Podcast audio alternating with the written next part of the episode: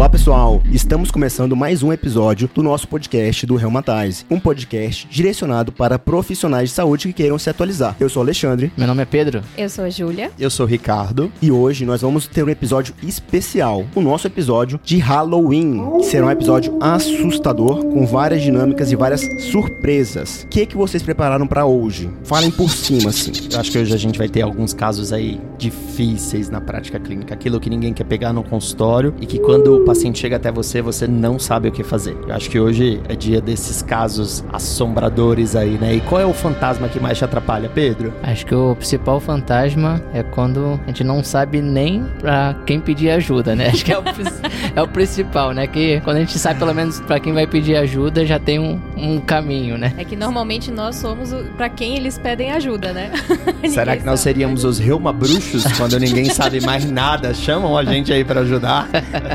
Eu acho que o melhor nome é esse, Reuma Bruxo. Eu gostei, Rick. Vamos lá então. Tá, pessoal, então hoje, antes da gente começar a falar de caso, eu vou falar algumas pistas para vocês de uma doença que é relativamente comum, mas que os dados dessa doença são dados que deveriam assustar a gente e deveriam fazer a gente refletir um pouquinho sobre isso, tá bom? Eu vou dando as pistas e vocês tentam adivinhar o diagnóstico. Perfeito, Ale, manda ver. Então, tá. lá. Essa doença, ela causa, tá, em 20% dos pacientes no primeiro ano, uma fratura. Ao longo do tempo que o paciente vai evoluindo, 30 a 50% dos pacientes evoluem com fratura. Ela é uma doença que ela é comum entre os reumatologistas. O que, que vocês acham que pode ser mais ou menos já, pensando por aí? Logo no primeiro ano, fratura, hein? Que difícil. É. Paciente jovem, idoso, não sabemos. Em qualquer idade pode fraturar, mas é mais Será que- comum após assim, os seus 20 anos de idade, 40 anos de idade, principalmente depois da menopausa, aumenta bastante o risco de fratura. Então tem predileção por sexo. É isso? Talvez. É, a gente começa já a bugar aqui a cabeça, Reumas né? bruxos tentando Porque, assim, é- descobrir. A gente fica naquela. É a, a doença per si que leva à fratura ou é o, O tratamento, que a tratamento. gente faz pra essa doença que leva à fratura? Se a gente for pensar nas principais causas é corticoide, será que a gente usa muito corticoide nessa doença? Será que é uma miopatia, então, por exemplo? Uma miopatia inflamatória? Uma boa pedida, hein, Pedro? Uma boa. Acho que é uma boa. Porque a gente usa muito corticoide, tem eu acho- fraqueza, é. pode cair. Mas é uma incidência muito alta de fratura no primeiro ano, mesmo a gente pensando em dose de cumulativa de corticoide, hein? É. 20% de fratura no primeiro ano pra uma miopatia, eu acho que é muita coisa. Eu acho que é alguém que mexe com metabolismo ósseo, hein? É isso que eu tô pensando. Diretamente, É, não indiretamente. Tô, tô nessa linha aí também, Rick. Temos um bruxo aí assombrando-os. Ó, e essa doença, o principal momento de perda de massa óssea é no começo. É no começo. E o osso que mais perde é o osso trabecular. Perfeito. Então, a gente pensa mais na possibilidade de ser induzida por glicorticoide e principalmente pelo efeito hormonal negativo, né? Que o estrogênio ele é muito importante para a mineralização óssea, né? Então, o osso trabecular ele é mais sensível. Será que a gente tá falando de alguma manifestação paraneoplásica? Vocês só vão poder depois. Ó, quando vocês chegarem na conclusão, vocês vão ter que falar o nome. Não vamos ficar podendo ficar sondando, não. Tá bom? A gente não pode ficar te assombrando. não, quem tá assombrando aqui sou eu. Não é pra vocês ficarem me assombrando, não, pelo amor de Deus. Não, mas eu acho que essa é uma boa. A gente tá falando realmente do tratamento ou a gente tá falando da doença per se? É uma doença, gente. Hum, É uma doença Entendi. É uma doença. É uma doença, então. reumatológica, né? Reuma- É boa, que eu reumatológica. já Não, tava uma doença- pensando aqui ó, em vou dar uma manifestação dica. paranel, alguma a gente É, coisa, alteração né? genética. Vou dar uma dica, gente. Ó, é uma doença que ela pode estar na reumato, mas também pode estar em outras especialidades. Hum, Uhum. então a gente já vem com defeitos do metabolismo ósseo Tô dando, aí, tô viu? dando uma dica. Dando uma dica pra vocês, tá bom? É que eu não posso. Tem algumas dicas que vocês estão pedindo que eu não posso dar também. Vocês estão pedindo de- de- demais. Tá. tá bom? Ela é uma doença que, na sua fase inicial, tem um desacoplamento do metabolismo ósseo. Ou seja, a gente sabe que o metabolismo ósseo ele é acoplado, tanto à formação quanto à absorção. E na maioria das causas secundárias dessa doença, né? Olha a dica boa, Uhum. tá bom? A gente pode ter esse desacoplamento nessa doença, ou seja, tem um momento que você tem um aumento da reabsorção e uma redução da neoformação óssea. Olha É. a dica, hein? Olha essa dica é boa. Eu- Eu só consigo pensar no mieloma múltiplo Porque quando a gente fala de desacoplamento, a gente lembra muito do DKK1. Então, o mieloma múltiplo ele acaba é, aumentando a produção de DKK1. É, similarmente o que, por exemplo, o romosozumab faz, né? Desacoplar. É, não é o mieloma múltiplo, então. Não é o mieloma múltiplo. Algum primo? Alguma galopatia? É. E agora eu vou dar uma dica que vale ouro, hein? Ah. Vamos lá. Quando você tira a causa dessa doença, o paciente recupera a massa óssea em um ano. Começo a pensar em alguém produzindo. ah, DKK1. não, não. A gente tá talvez falando de um mecanismo aí relacionado, né? Agora faz sentido, Ale. Temos uma outra especialidade associada. Pode ser uma endócrina, por exemplo. E aí a gente tem talvez alguém mandando o osso reabsorver muito cálcio sem a gente colocar direto no osso novamente por uma hiperfunção de uma glândula. E aí a hora que a gente retira essa glândula, o paciente talvez recupere mais massa óssea mesmo. Mas essa doença que você está pensando, será que ela desacopla? Não, se for Então, aí pensar num tá, ela não hiperpara, desacopla, não. Exatamente. Não hiperpara, não. Esse Eu que cheguei a questão. pensar inicialmente, quando você falou de, dessa incidência de fratura, até uma doença de Cushing, porque pensando que vai produzir muito glicocorticoide, mas eu não penso no glicocorticoide levar no desacoplamento. Por mais que o glicocorticoide aumente a reabsorção inicialmente, mas o principal fator é diminuir o anabolismo, não chega a ser um desacoplamento. Não, mas você, ó, vamos pensar bem. O que, que é o normal? Metabolismo ósseo. Você sabe melhor que eu, né? Ó, o normal é sempre estar junto, certo? Sim, Mas na, quando é induzido por corticoide, você tem um aumento no- na fase inicial, não é isso? É, nos primeiros três meses a gente tem um aumento da reabsorção óssea, tem um aumento da atividade osteoclástica, mas o principal mecanismo de ação do corticoide no osso acaba sendo a redução do anabolismo, porque tem uma diminuição da, da osteoblastogênese. Perfeito. E isso, essa redução da osteoblastogênese é ao longo de todo o tempo do corticoide, sim, né? sim, Principalmente sim. nos primeiros anos de uso, né? Meses e anos de uso, mas durante todo o momento. E, e, esse, e essa redução, e esse aumento, desculpa, né? Da absorção óssea só no começo, não é isso? Não, é- assim, é principalmente no começo. Ele, ele acaba acontecendo ainda ao longo do, do tempo, mas o principal realmente é a redução do anabolismo. Então acho que é a doença de Cushing mesmo. Eu primeiro no glicocorticoide, osso trabecular, né? Então É. é, doença de Cushing ali. Eu tava querendo falar de osteoporose induzida por corticoide, porque é uma doença, gente. A gente tem cara desse jeito. É isso que, é isso que eu queria trazer pra vocês. entendi. Tá? E esses dados, ou, ou são esses dados, são dados que tem que chocar a gente, né? Então, os pacientes em uso de corticoide, 20% fratura em um ano. 30 a 50% vão fraturar. Por que, que eu trouxe esse tema pra gente? Apesar de, eu não ser minha área, né? A minha área de especialização, a minha área de foco de estudo. Porque é uma coisa que às vezes a gente acaba negligenciando a nossa prática. Por mais que a gente saiba dos dados, a gente sabe que isso tem que ser tratado, mas deveria chocar a gente Sem dúvida. tá? São dados muito importantes. Eu tô falando isso pra você porque talvez já tenha acontecido com algum de vocês na Uhum. prática. A gente foca muito na doença mais grave, muitas vezes, do paciente. Como tem muita coisa pra gente resolver na vida do paciente, muitas vezes, seja por falta de tempo, por falta, às vezes, de cognição do paciente, você sabe que se você dá muita coisa pra ele fazer na primeira consulta, ele não vai resolver o principal. E você vai parcelando né, as condutas, e às vezes o paciente volta com três, seis meses com uma fratura. Então, por isso que eu queria trazer esse dado pra gente, porque é uma coisa que a gente tem que priorizar. Não pode ficar de lado. E tem que chocar a gente isso. Só Tá. para acrescentar, Ali, é, a gente pode ter a impressão, lógico, quanto menor a dose de glicocorticoide, melhor, mas eu tenho que ter ciência que até dose de 5 miligramas é prejudicial.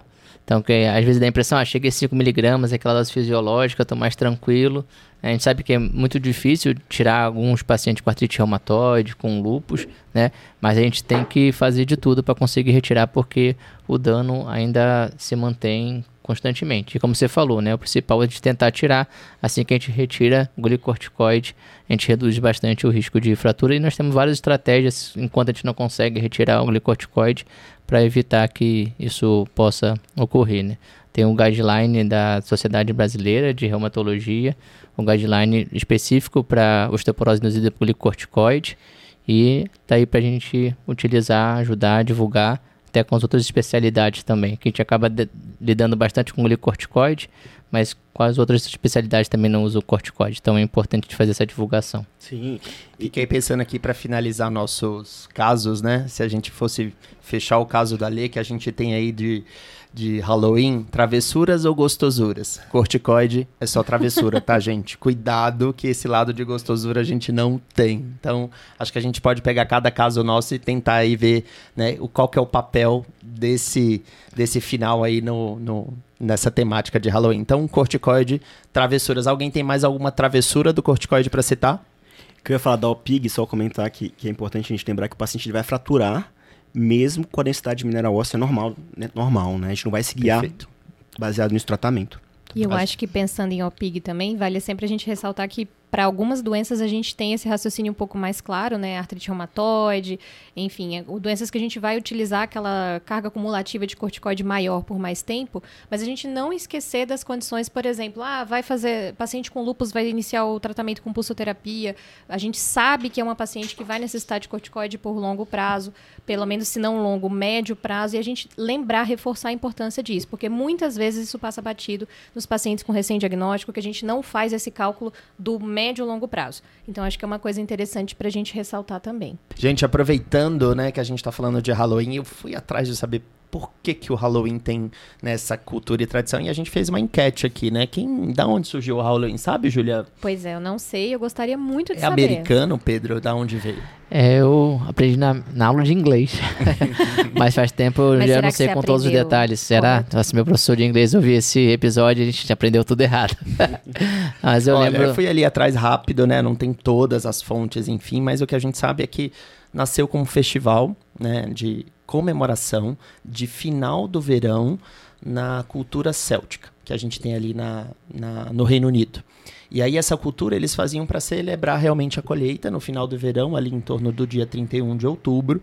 Depois essa festa que era considerada pagão, é, pela igreja, ela começou depois a ser modificada. A igreja católica tentou deixar ali dia 1 o dia de Todos os Santos, depois dia 2, dia dos mortos. Mas os Estados Unidos, com a cultura americana, com tudo que a gente conhece, trouxe o Halloween para o dia 31, como a gente conhece hoje. Então, mas nasceu como uma, uma festa para celebrar a colheita. Muitos, né, quando considerada pagão, a gente teve toda essa questão de bruxos, magos colocados aí, mas na verdade é uma festa de celebração, tá? Para agradecer. Naquela época a gente tinha os deuses muito ligados à questão da chuva, da cultura. Então no verão eles celebravam ali a cultura, na eh, celebravam no verão eles celebravam é, a colheita e agradeciam, né, durante três dias de festival. E aí a gente tem a origem do Halloween como uma festa para celebração. Tá? Então, a colheita era da abóbora. Provavelmente. e olha que coisa mais interessante. A gente tem algumas coisas de Halloween, né? O preto tá ligado aos bruxos e tudo, tá? A gente tem o laranja ligado à abóbora, que tem uma questão de uma. Se eu tinha visto outra história. É. É, é que, eu, que eu me lembre, né? Que é o. Eu olhei no chat no, no Google. Olha no chat. É o Hello. é que na verdade era Hello Eve, né?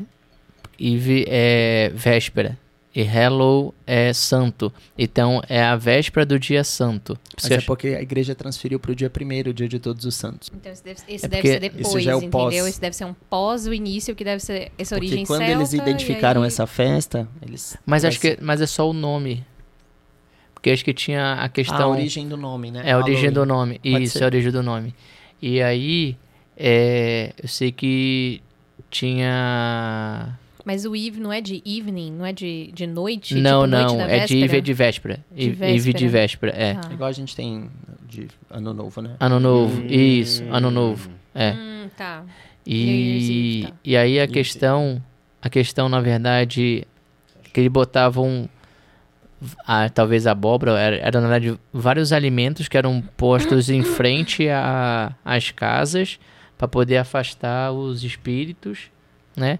Mas depois a questão dos alimentos foram dados para alguns pobres, assim, que não tinham o que comer e tal. Eu lembro mais ou menos dessa, dessa questão, mas que era também uma, uma celebração pagã e tudo mais. Bom que nós temos membros cultos. Fale por você. Então, gente, voltando a cor laranja que a gente tem no Halloween, tão conhecido aí nas abóboras, ela, a, a, as abóboras elas são abundantes no período de outono, lá na região onde foi criada a tradição.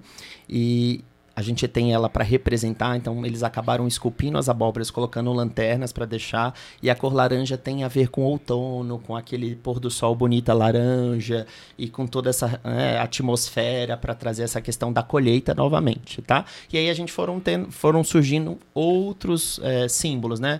O gato preto, que a gente tem no Halloween, a gente tem o chapéu de bruxa utilizado no Halloween, tem aquela coisa da sexta-feira 13, né, que muitas vezes a gente coloca. E aí começou essa questão de fantasias, doces ou travessuras, e até que ficou uma festa mais comercial, como a gente conhece hoje, do que toda essa raiz histórica. A gente acaba não celebrando nenhuma colheita, como a gente está fazendo hoje. Várias caveiras aqui, alguns doces para representar esse Halloween do Rio Matais. Verdade, bem comercial. É, se eu não me engano, o Halloween é a, o feriado, a festa que mais movimenta o comércio americano em doces. Ultrapassa, inclusive, o Natal e a Páscoa em chocolate, doce. Você vê hoje é realmente mais comercial, né? Mas vamos aproveitar, então, nosso conhecimento histórico e vamos coletar vários... fazer uma colheita de conhecimento. vamos lá, vamos lá. Essa foi triste, viu? Quase me assombrou esse comentário, viu? Vamos lá. Mas Henrique, você tem um caso difícil, assustador para trazer para a gente também, né? Ah, esses casos na reumatologia que às vezes não são da reumato. Então, meu caso e dicas que eu vou dar, talvez Opa. sejam casos que nos assombram, que podem mimetizar as nossas doenças.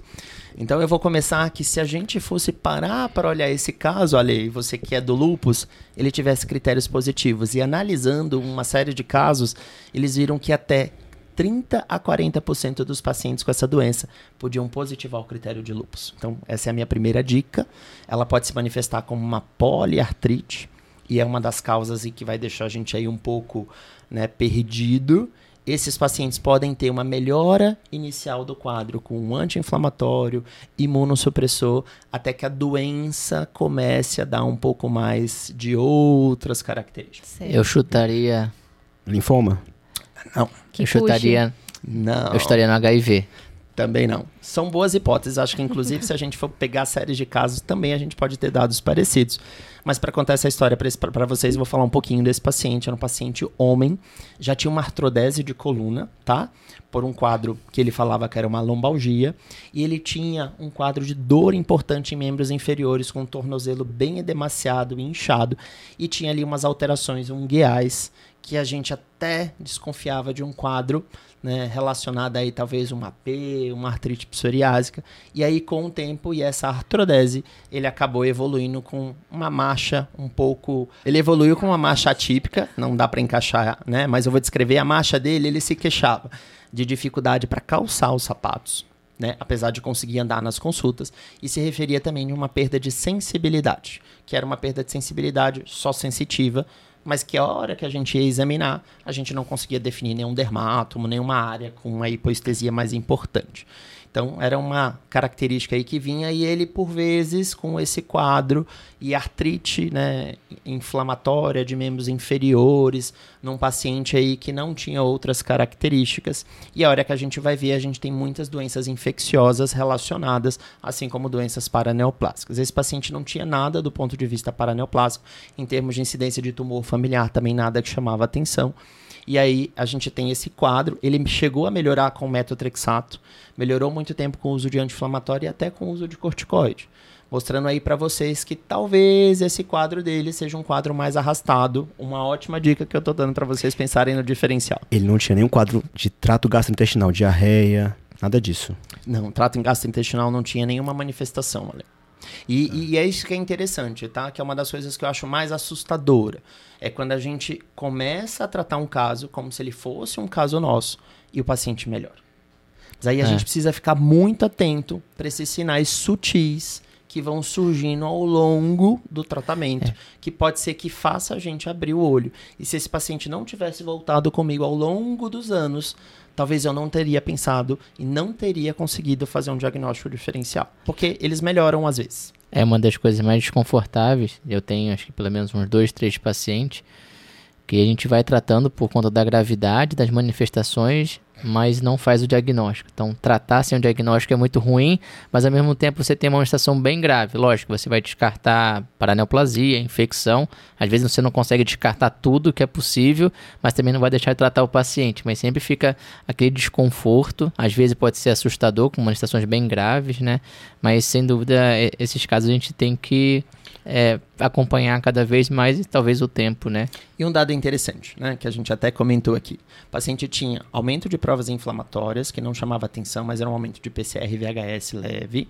Tinha fator reumatoide negativo, que nessa doença pode vir positivo como um dos diferenciais, ou seja, nem tudo que é fator reumatoide positivo na reumato vai ser nosso. E aí fica a nossa dica para a gente não confiar sempre nos nossos exames, né, que não são extremamente específicos paciente pode positivar anticardiolipina, tá? E a gente muitas vezes vai precisar de outra especialidade para fazer o diagnóstico. Infecto? Não necessariamente a infecto vai fazer o diagnóstico, mas ela ajuda a gente a tratar, sem dúvida. mas só pegando do gancho que você falou, Pedro, acho que tem outro problema que, assim, muitas das nossas doenças, elas vão nos dando as pistas com o passar do tempo.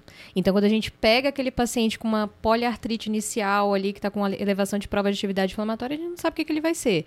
Ali, dados um, o tempo necessário, aí as outras coisas vão se somando e a gente vai conseguir o diagnóstico. Então, acho que é uma via de mão dupla bem complicada mesmo, porque essa, essa interface ela é muito difícil. Ao mesmo tempo que o tempo pode nos ajudar, ele também pode atrapalhar.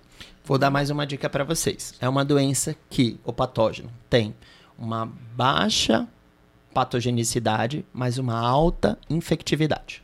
Que doenças poderiam ser? Uhum. Tempo! Tem uma alta, uma baixa Não, uma, patogenicidade e uma, uma alta... infectividade. Exatamente. Ou seja, traduzindo para o popular. Você pega se a gente fácil, tem pessoas em casa, né? Facilita, ou seja, tem que fazer parte da parte epidemiológica de pergunta. Ninguém liga muitas vezes a articulação com o problema que a família está passando. Mas não é uma doença que vai causar doença logo. E aí, talvez por isso, esse paciente melhorou e esse com o paciente não tinha nenhuma lesão de pele também. Nenhuma lesão de pele. Olha, eu acho que... Tinha alteração de sensibilidade. Ocular, ele tinha alguma coisa? Também nenhuma alteração. Eu acho não, que... tinha alteração de sensibilidade.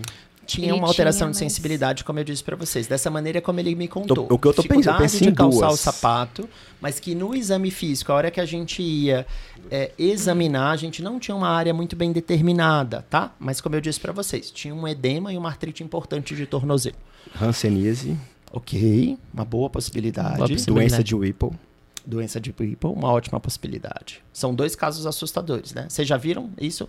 Eu acho que Não. eu e o Pedro da UFMA, né? A gente Nossa, tinha é, no Maranhão é, uma incidência grande de, de, de era uma das coisas que a gente é, via muito, que é uma doença que vai ter lesão de pele, aquela coisa, né, hipocrômica, com hipossensibilidade, espessamento dos nervos, isso na forma clássica que a gente diz. Mas tem outras formas muito pouco conhecidas que podem fazer manifestações muito variadas. Exato, às vezes o paciente com, com Hanseníase pode só ter alteração neurológica. Às vezes Será que a Hanseníase positivaria, por exemplo... A, fator a, reumatoide, pode, pode positivar fator reumatoide, pode positivar... E fecharia critérios para lúpus? Talvez, não sei. É, o que me pegou foi esse dos critérios. É, também me pegou. Eu não pensaria não inicialmente, inicialmente mas... Um ótimo mimetizador. Mas sífilis pode. Sífilis também, né, Pedro? Sífilis. Vai positivar anticardiolipina ali no VDRL, pode dar alteração. Neurológico, pode dar uma alteração. E pode, às vezes, ficar anos e anos e é uma DST, né? Então, é, é fácil de transmitir, né? Homem relativamente ali, né, com exposição, meu paciente tinha mesmo. Mas alguém mais? aí... Tuberculose sempre pode também, né? Tuberculose. É uma ótima, né? Tuberculose pode é. dar... Tem artropatia de Ponce, que gosta mais de membros inferiores, principalmente joelho e tornozelo. Mas daquilo que eu falei, será que a TB é baixa patogenicidade? Não, não, então, não, essa é a questão, né? Exatamente. E melhorou com a imunossupressão também, né? Como você falou. Exatamente. E muito arrastado, né? Então, e... talvez a gente tivesse até uma outra micobactéria, né? Não tuberculosa, de crescimento lento indolente. e indolente. E aí, a Lê já meio que falou, mas não acertou, mas seria a Mycobacteria lepra. Esse paciente evoluiu nesse tempo todo e era Hanseníase numa forma atípica, sem lesão de pele característica, com artrite de tornozelos inflamatória, sinovite, edema e com essa alteração de sensibilidade que a gente não conseguia e com um complicador. Tinha uma artrodese de coluna, com laminectomia e lesão radicular que a gente não sabia muitas vezes interpretar e talvez por isso o exame físico dele era tão difícil. Espero nunca mais pegar um caso assustador desse. Não, eu não quero um caso desse não, Deus livre, viu? passa. Mas realmente é um caso que eu gravo se a gente tivesse que escolher aí uma das minhas partes mais difíceis da medicina foi fazer. Uma vez eu tive um outro paciente com hanseníase, esse foi mais fácil, ela veio com uma monoartrite de punho, mas ela tinha aquelas alterações de sobrancelha que a gente costuma ver, que é a madarose, é né? madarose, E bem aquele mais fácil. espessamento, tinha espessamento também aqui da região é, pré-auricular, e a gente tinha também uma alteração mais importante de sensibilidade, mas sem lesão de pele. Então, só lembrando, gente, que a gente que nunca viu vai tentar ver a forma clássica, e a forma clássica com a lesão de pele hipocrômica é super difícil da gente ver, tá? Essa outra paciente, ela tinha um filho que tinha tido a hanseníase, esse meu paciente não tinha ninguém no convívio próximo ou na família com a doença. Realmente foi um caso para mim assustador, porque até epidemiologicamente a gente não conseguiu identificar. E ele já estava morando meio que sozinho em casa, aposentado, e aí a gente fechou o diagnóstico com biópsia de pele. Muito bom, Ricardo. Muito bom, muito Que bom. aí era o dermato que vinha ajudar, viu, Júlia? E não o infecto. Poxa Muito bom. Rick, muito Porque do bom. ponto de vista de infectologia, gente, a gente não vai ter nenhum teste diagnóstico né, laboratorial ou de sangue que a gente consiga ajudar. A gente vai precisar de biópsia mesmo, né, pra gente ver ali na região da linfa ou uma biópsia de pele para identificar. E lembrando que na biópsia de pele, o que que é importante a gente ver? Também vem uma reação granulomatosa, né, não tuberculosa e que muitas vezes fica difícil da gente ver a micobactéria, mas nesse caso a gente conseguiu ver. E aí, como eu disse para vocês, tomar cuidado com esses quadros que melhoram, que a gente tem esse diagnóstico diferencial com as bactérias de crescimento lento e que esses pacientes depois podem fazer forma disseminada, tá? Ricardo, que eu tinha pensado em Lyme.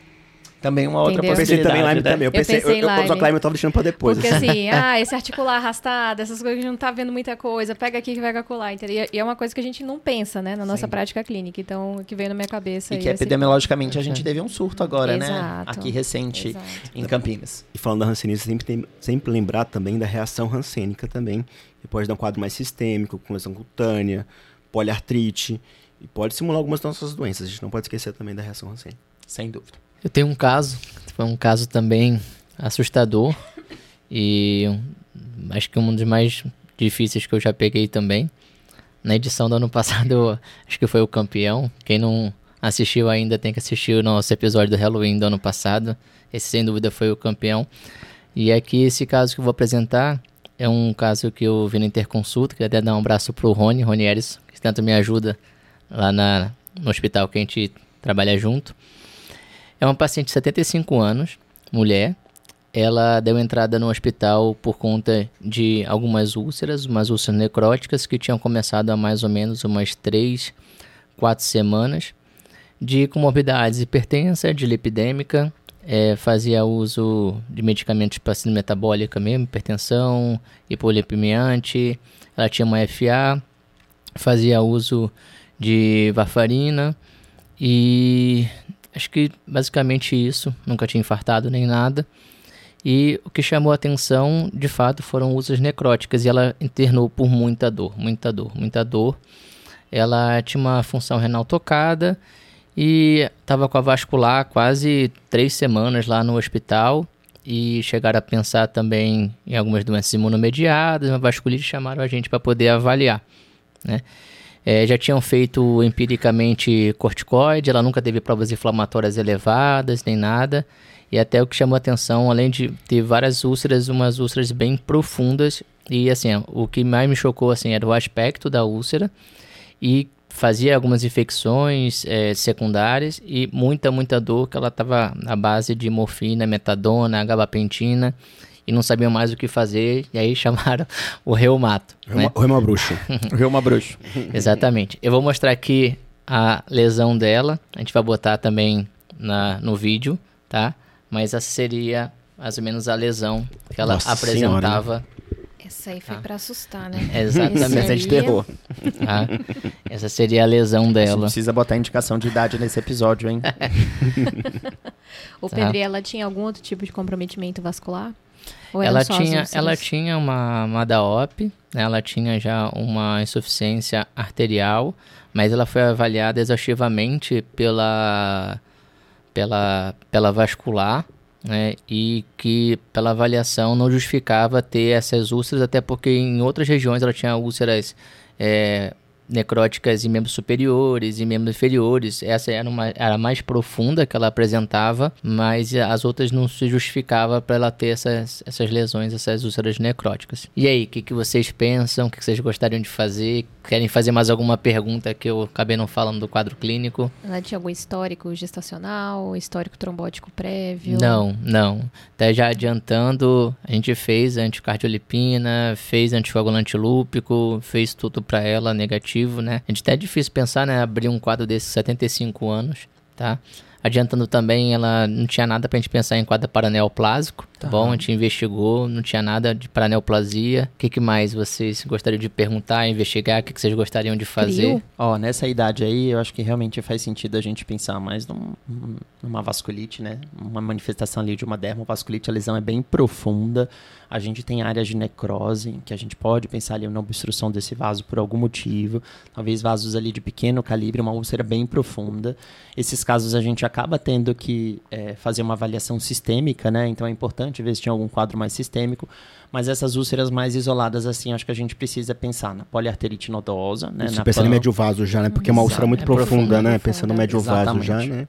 Um- um- uma poliarterite nodosa acho que é uma das grandes coisas para a gente E pensar e eu acho que a gente precisa crio, pensar né? nas, nas diferenciais com os quadros infecciosos mesmo. E aí a CRIO entra com diagnóstico diferencial importante, muito associada ao vírus C, né? A gente tem nunca como uma fumou das também. manifestações. Nunca fumou. Fumante, Não, É, não, nunca não. fumou. usuária Tá. de droga é difícil da gente perguntar, né? Mas eu acho que a gente precisa pensar e perder Sim. o preconceito. Eu acho que, é, independente da idade, a gente precisa pensar as úlceras infecciosas, principalmente relacionadas aí à cocaína, né? A gente pode ter, ou substâncias inalantes outras, a gente pode ter lesões assim tão importantes para diagnóstico diferencial. Então, só revendo aqui, o, o diagnóstico foi basicamente isso que eu e o Rony conversamos e investigamos. A gente achou uma úlcera bem profunda para pensar só numa vasculite de pequenos vasos, então médios vasos acaba abrindo o leque, então poliarterite nodosa é uma possibilidade, não vai pensar em Kawasaki nessa paciente, que seria outra de médio vaso. Lógico que você pode ter uma vasculite de pequenos vasos, que aí quando a gente fala de pequeno, médio, é o que é predominante, né? Mas ela pode fazer um quadro de médio vaso, sem dúvida. Então, mais sorologias para ela dentro da normalidade. Quando você fala, Rick, da gente avaliar do ponto de vista sistêmico, né? Se a gente pensa de pequenos vasos, é bom a gente sempre avaliar uma urina 1, uma proteinúria, para ver se tem acometimento glomerular, porque é pequeno vaso, tem história de hemoptise, que é pequeno vaso do ponto de vista pulmonar, se tem algum histórico, algo que sugira uma polineuropatia, porque pequeno vaso vai, pode também pegar, né, vaso nervoro, mas nada disso Nada tinha, de seios da face. nada de seios da face, Sem alteração da audição, nada disso. Nada, nada da audição, então a partir de via aérea, parte otorrinolaringológica, que a gente lembra da vasculite anca associada também, não nada. Mesmo vendo tudo negativo, a gente acabou solicitando e veio anti-MPO negativo, PR3 negativo. E só É, lembrar assim, ANCA- antes do Pedro falar, né? Esse caso assustador, gente, a gente vai precisar de biópsia, tá?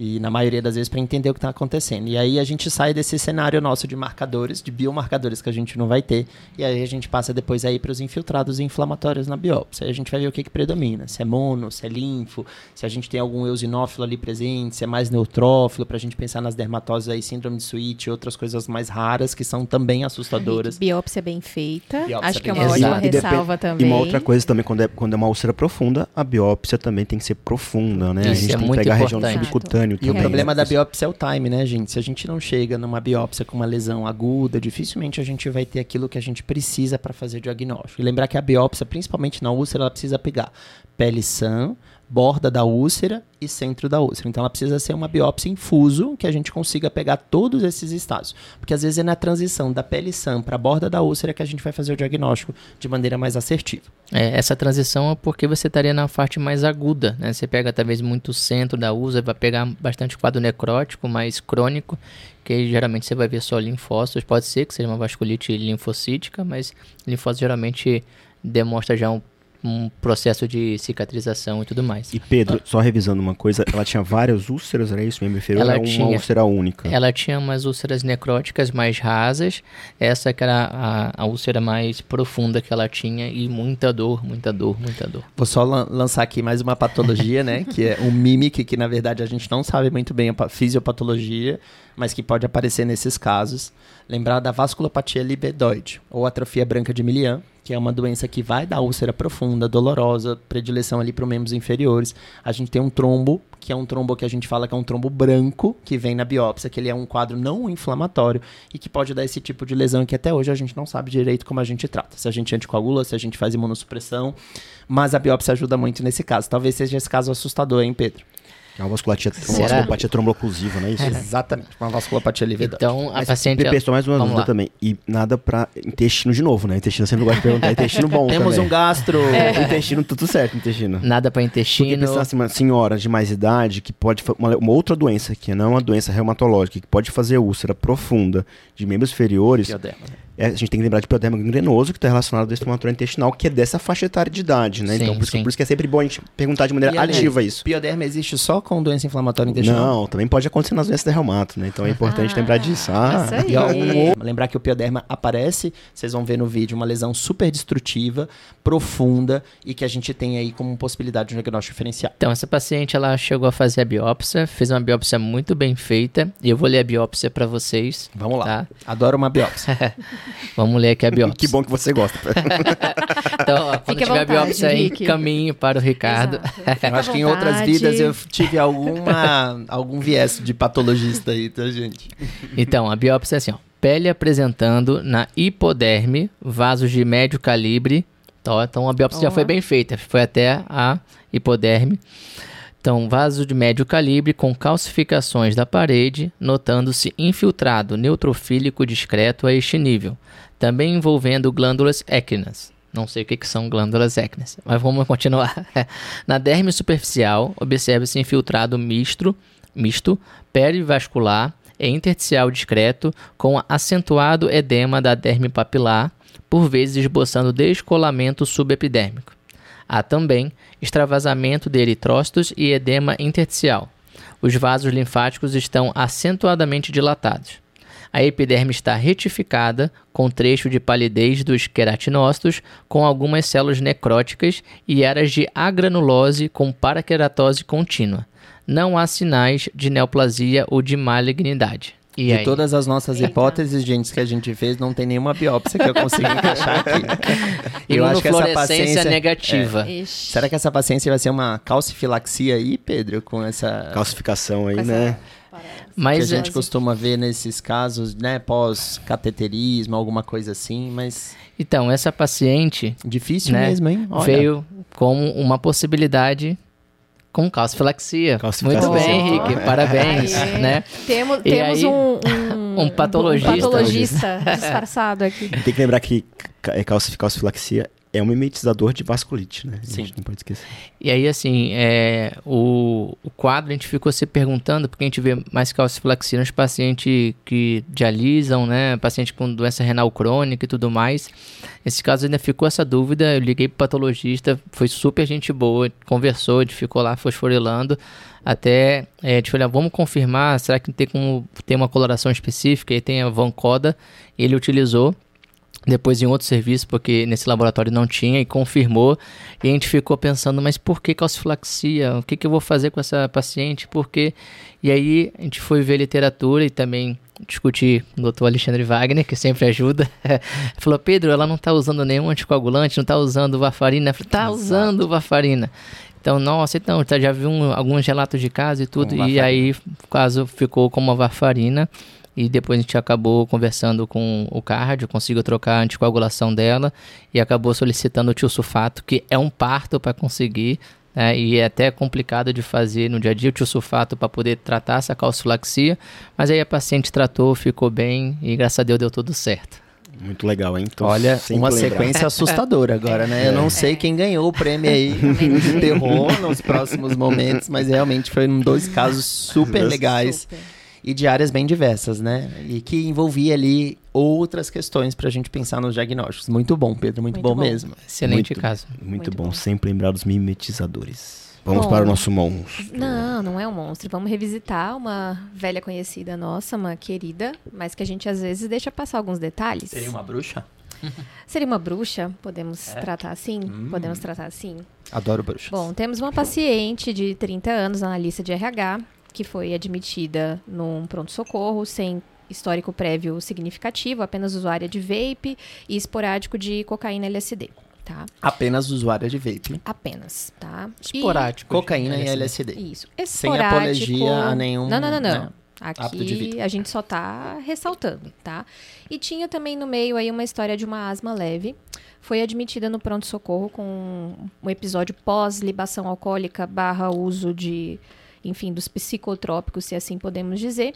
Com um quadro constitucional significativo, ela tinha tido vômito, tinha tido náusea, tinha referido um pouquinho de confusão mental alteração visual também transitória. E, além disso, ela referia que previamente ela vinha aí há mais ou menos uns 3, 4 meses com um quadro de tosse seca muito discreto, um tosse não, não secretiva, não acompanhada por demais comemorativos. E uma perda ponderal imotivada de mais ou menos uns 5 quilos aí nesses, nesse último período, tá? Ela foi admitida aos exames de entrada. Ela tinha uma create de 1.2, tinha uma- um hemograma com um HB de 11.4, tá? De significativo, a princípio, era isso. A ureia também estava um pouquinho alterada. E a admissão, ela tinha apresentado uma, uma discreta elevação pressórica, mas que depois das medidas iniciais, tudo controlado, o quadro de êmese tinha ficado adequadamente controlado, tá? E aí, só um...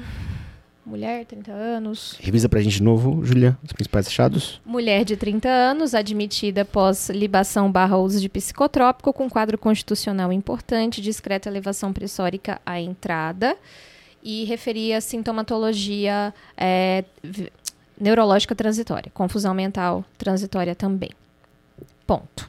Será que vai virar algum caso nosso, gente? Tô na dúvida. Também tô na dúvida também. É. É que eu dei bem pouca informação pra vocês de propósito. E aí, o que, que vocês querem saber? Me conta. Nesse momento ela tá com clínico, né? Eu acho que a gente vai deixar a nossa Mas ela de deu clínica entrada pela clínica. Aí que tá, ela deu entrada pela clínica. A gente entra depois.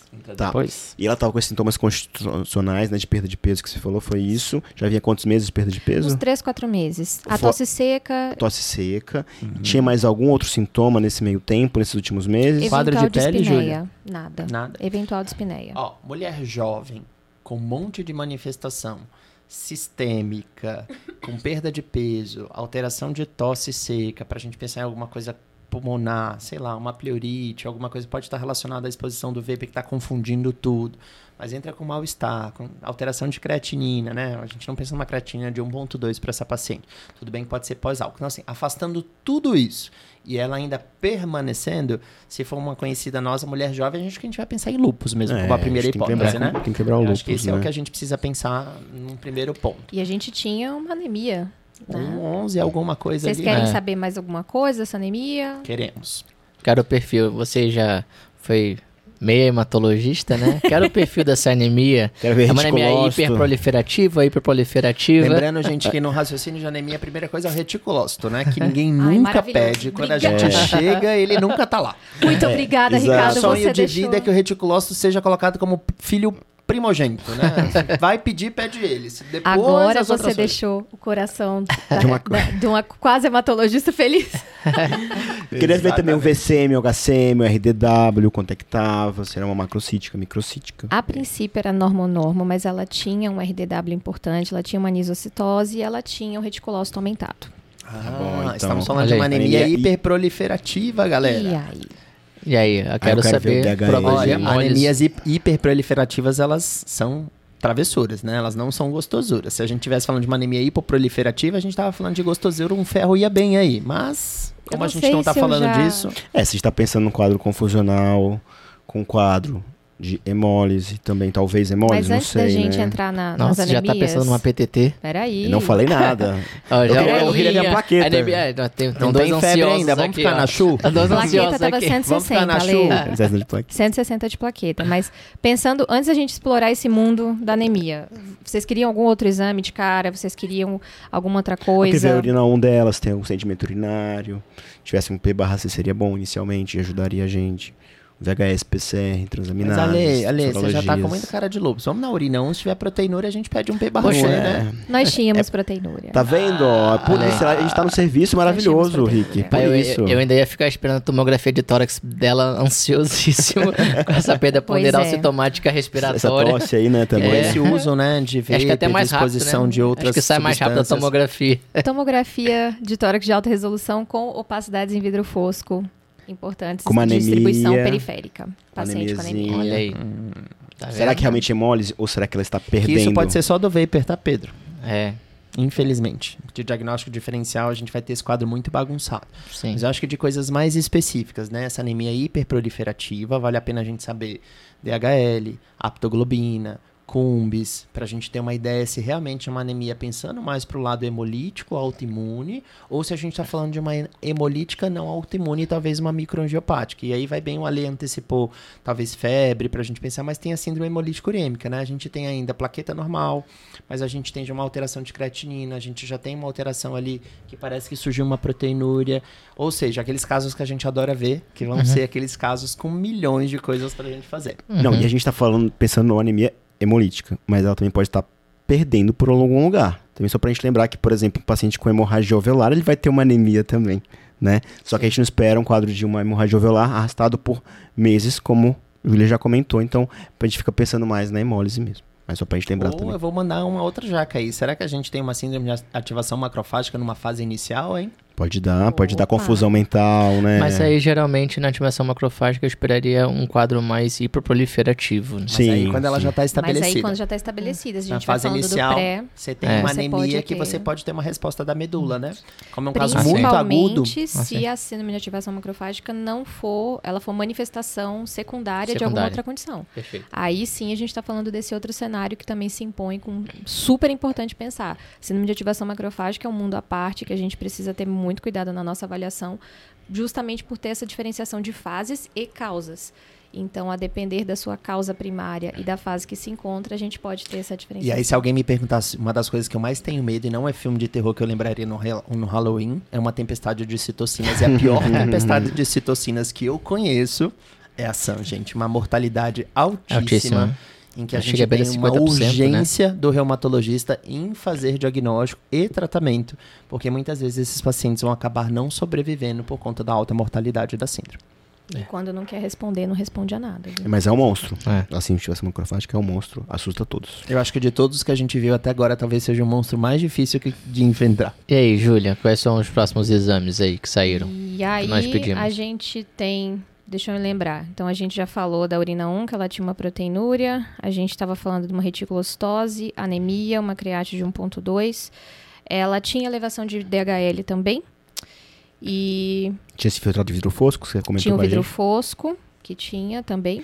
Mas a gente pode esquecer o principal, que ela tava conf... tinha um quadro confusional também. aí, né? Transitório. Transitório. Transitório associado a essa elevação pressórica que ela apresentou isolada no início, que posteriormente ela manteve ali níveis tensionais de 130 por 90, mais ou menos. Ao exame físico, vocês queriam alguma coisa específica? Como é que tava o Glasgow dela? Se ela tava orientada, se não tava orientada. Tudo bem, tudo bem. Nenhuma lesão cutânea, né? Acho que o Nenhuma Rick tinha lesão perguntado. cutânea. Nem quadro Mas tem articular. alguma outra coisa que vocês pensariam?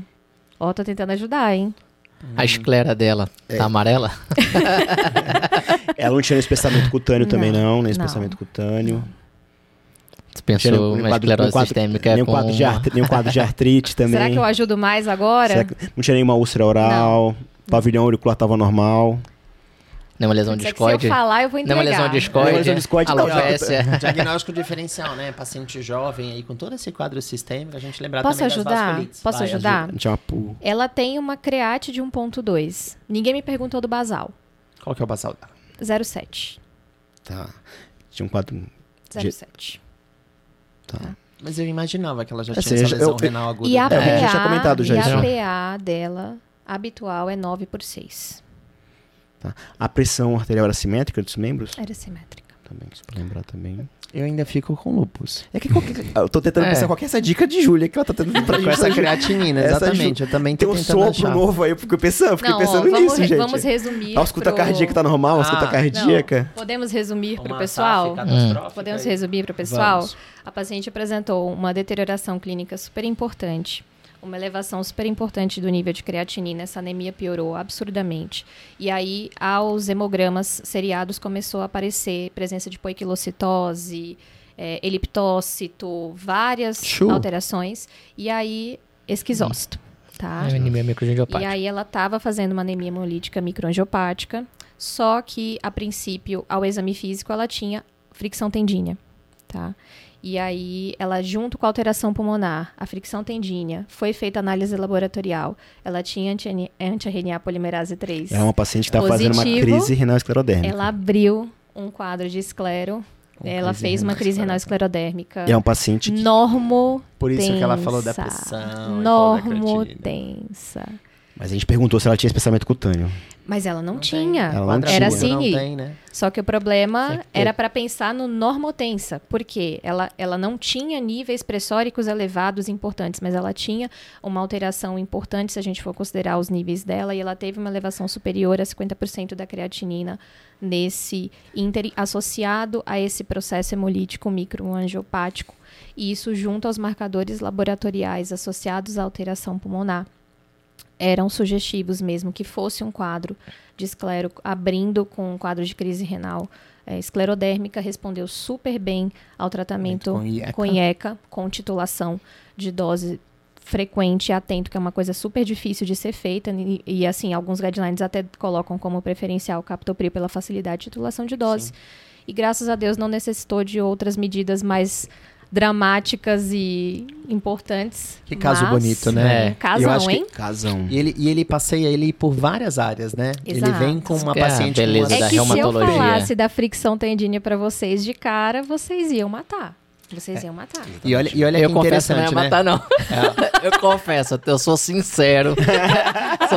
Nem depois do álcool abrindo um pouquinho nessa cabeça, eu não ia matar. E ó, um outro diagnóstico diferencial que a gente podia colocar, né? Que é uma forma rara, mas mulher jovem, com todo esse quadro, a gente precisa lembrar da PAM, PAM com M, né? Que é super rara da gente ver das vasculites, a palhangite microscópio. Quadro pulmonar, um quadro renal que a gente tem, né? Nesse cenário aí que vai diferenciar um pouquinho mais. Mas uma paciente com várias manifestações sistêmicas importantes pra gente ver. É, mas aí a, mas- realmente a anemia microangiopática fez toda a diferença. Porque eu já Ah, tava total. pensando para uma paciente que era um diagnóstico nosso, mas aí eu pensei num diferencial que seria uma CHU secundária, né? Pelo lupus, que a gente acaba tendo que ver. É raro, mas a gente acaba vendo. E aí a gente teve a CHU, na verdade, pela lesão renal. E aí o marcador fez toda a diferença. Fez toda a junto diferença. Com todos os outros É, na verdade, E- ela não fez uma CHU, né? Ela tinha uma anemia, anemia hemolítica Micro- microangiopática microangiopática. secundária à crise renal E esclerotérmica. Posteriormente a gente descobriu que possivelmente o gatilho que essa paciente apresentou foi o uso de corticoterapia em doses superiores a 15 miligramas dia, que nós sabemos que é um, um fator de risco muito significativo, né, na esclero. Isso aí é de, enfim, conhecimento amplo. Mas por quê? Como ela tinha essa história da asma e ela era usuária de vape, ela tinha episódios frequentes de tosse, enfim, que ela ia lá e tomava 40 miligramas de prédio por cinco dias.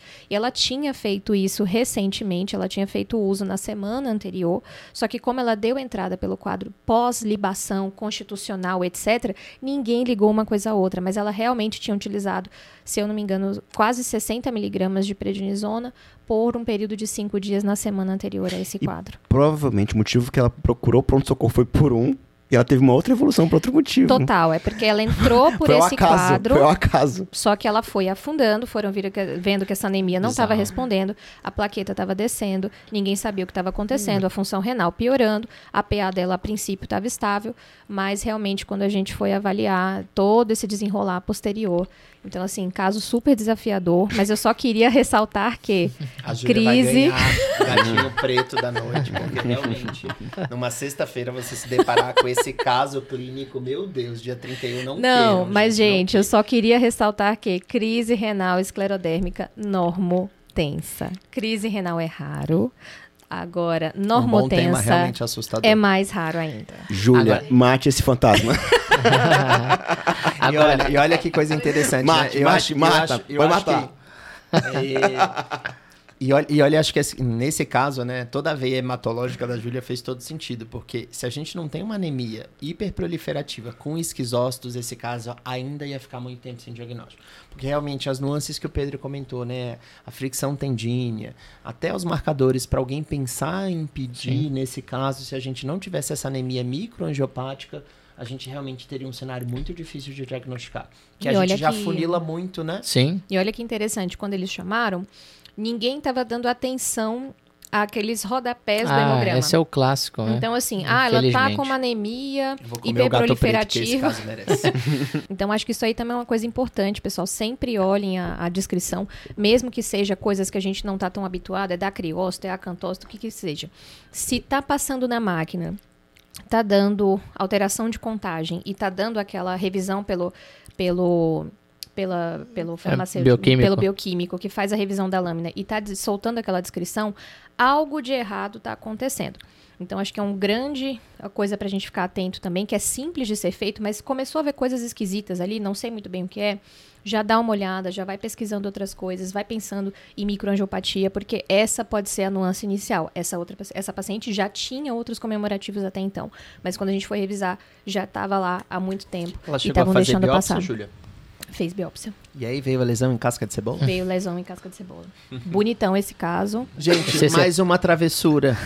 Tá sem É. gostosuras hoje. Alguém tem uma uma notícia velha boa aí conhecida. Não. pra quem tá nos ouvindo? Não, eu falei que era velha conhecida nossa, Sem gente. Sim. Agora, não sei se é coincidência, posso estar errado, mas no Halloween do ano passado, A gente teve uma a gente crise teve renal um caso de crise renal esclerodérmica normotensa. Ó, Tá Exatamente. vendo? Eu então acho tá que anual? eu acho que é Eu não vi capaz. A gente fica mais esperto, então, né, com É. isso, né? A gente tem que ficar mais atento na nossa prática, talvez. Eu acho que é isso. Que coincidência. E essa paciente, no seu, e na sua paciente, ela teve uma. Ela tinha uma esclero sinesclero, né? no Isso, caso, esclero né? e esclero, que ainda apareceu outras coisas depois. A gente documentou hipomotilidade eh, de TGI e fez eh, tratamento empírico para supercrescimento bacteriano por alteração gastrointestinal. Respondeu maravilhosamente bem, zerada. Então, assim, muita alteração de motilidade associada também, que a gente pode aí colocar na continha. É o raro, do raro, mas tava pra gente lembrar agora, então. É raro, mas acontece muito, principalmente dois- em 31 de outubro. É, fiquem espertos aí. Gente, aqui só pra gente pegar pérolas, né, pra o Halloween, né, eu acho que uma das coisas mais engraçadas na Reumato são os fantasmas que a gente vive. O que seriam fantasmas na Reumato, gente? Aqui eu pensando, né? Coisas que são e não são. Miosite amiopática, Pedro, isso existe? É difícil, né? A gente vê. As Esclerosi- dermato- esclero amiopáticas. sinesclero. Gente, A artrite psoriásica sem pele. Exatamente, né? Essa são temas, temas de Halloween total Não, esses. essa aí eu defendo. Assim, tem, tem a dermatomiosite amiopática e tem a dermato...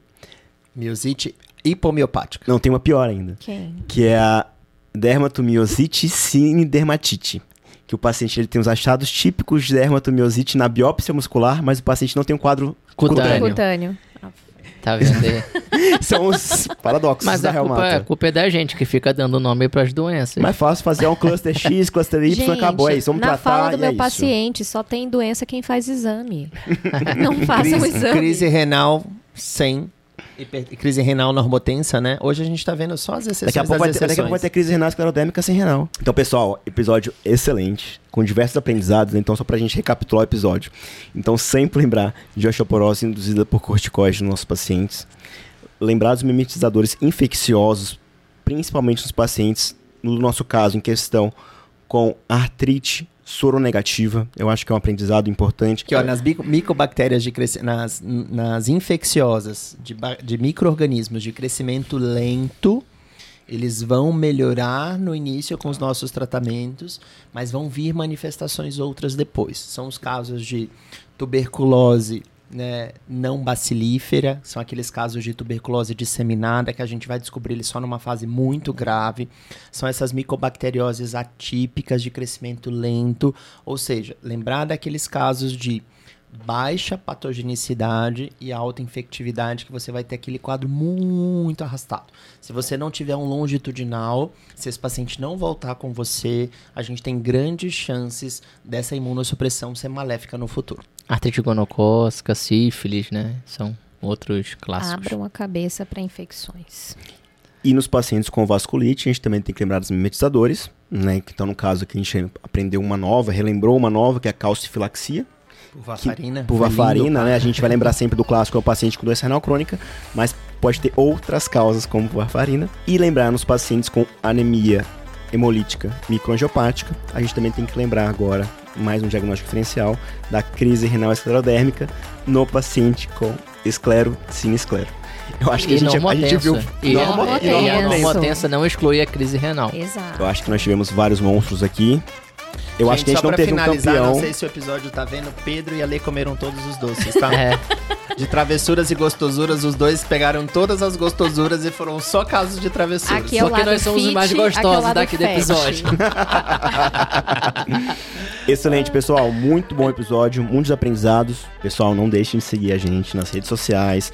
Curtam esse episódio. Isso ajuda muito a gente. Compartilhem com seus amigos para cada vez o conhecimento chegar a mais pessoas. Gente, só lembrando que no Spotify a gente tem agora lá pra vocês responderem dúvidas, questionários, enf- enfim, a gente às vezes deixa alguma pergunta. Se vocês quiserem mandar algum comentário, interagir com a gente, usem essa ferramenta. Ou E surgiram também outros temas que vocês queiram que a gente traga, por favor. Até a próxima, pessoal. Valeu. Tchau, tchau. Valeu, tchau.